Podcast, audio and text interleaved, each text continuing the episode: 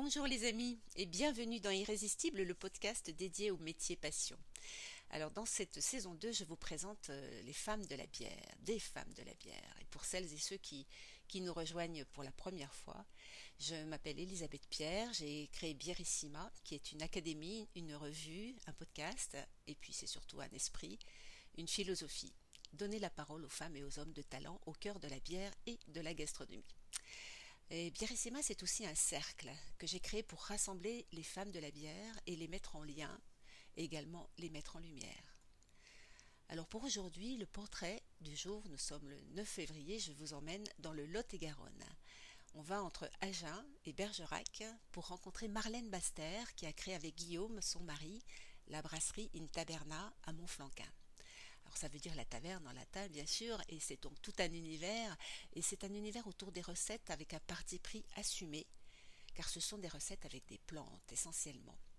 Et au Moyen Âge, ces bières euh, avec des plantes, on appelait ça des gruites, et d'ailleurs on appelle toujours euh, ces, styles de bière ainsi, des gruites.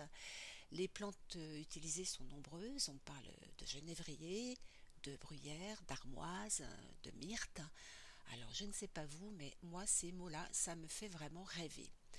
Et d'ailleurs les gruites euh, reviennent en force.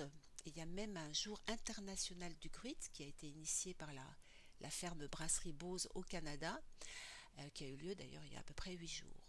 Alors pour en revenir à la brasserie Taberna, cette année 2022, elle se présente comment? Alors bien sûr des recettes, principalement des gruites.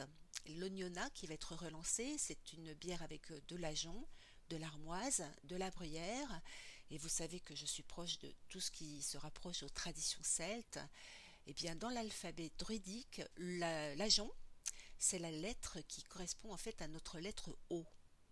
Et Ognona, euh, ça n'a rien à voir avec l'oignon, hein, c'est en fait le nom de la déesse gauloise qui symbolise le renouveau du soleil au printemps.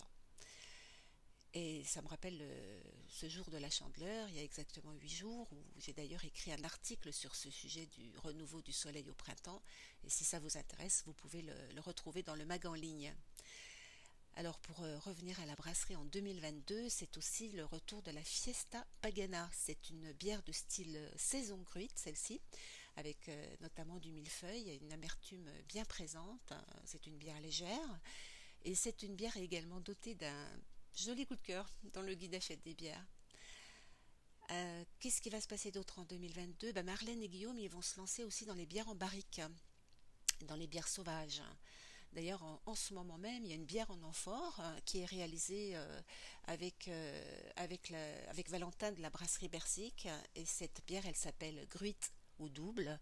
C'est une bière avec deux levures différentes, celle de Valentin et également une levure récupérée à la brasserie Taberna.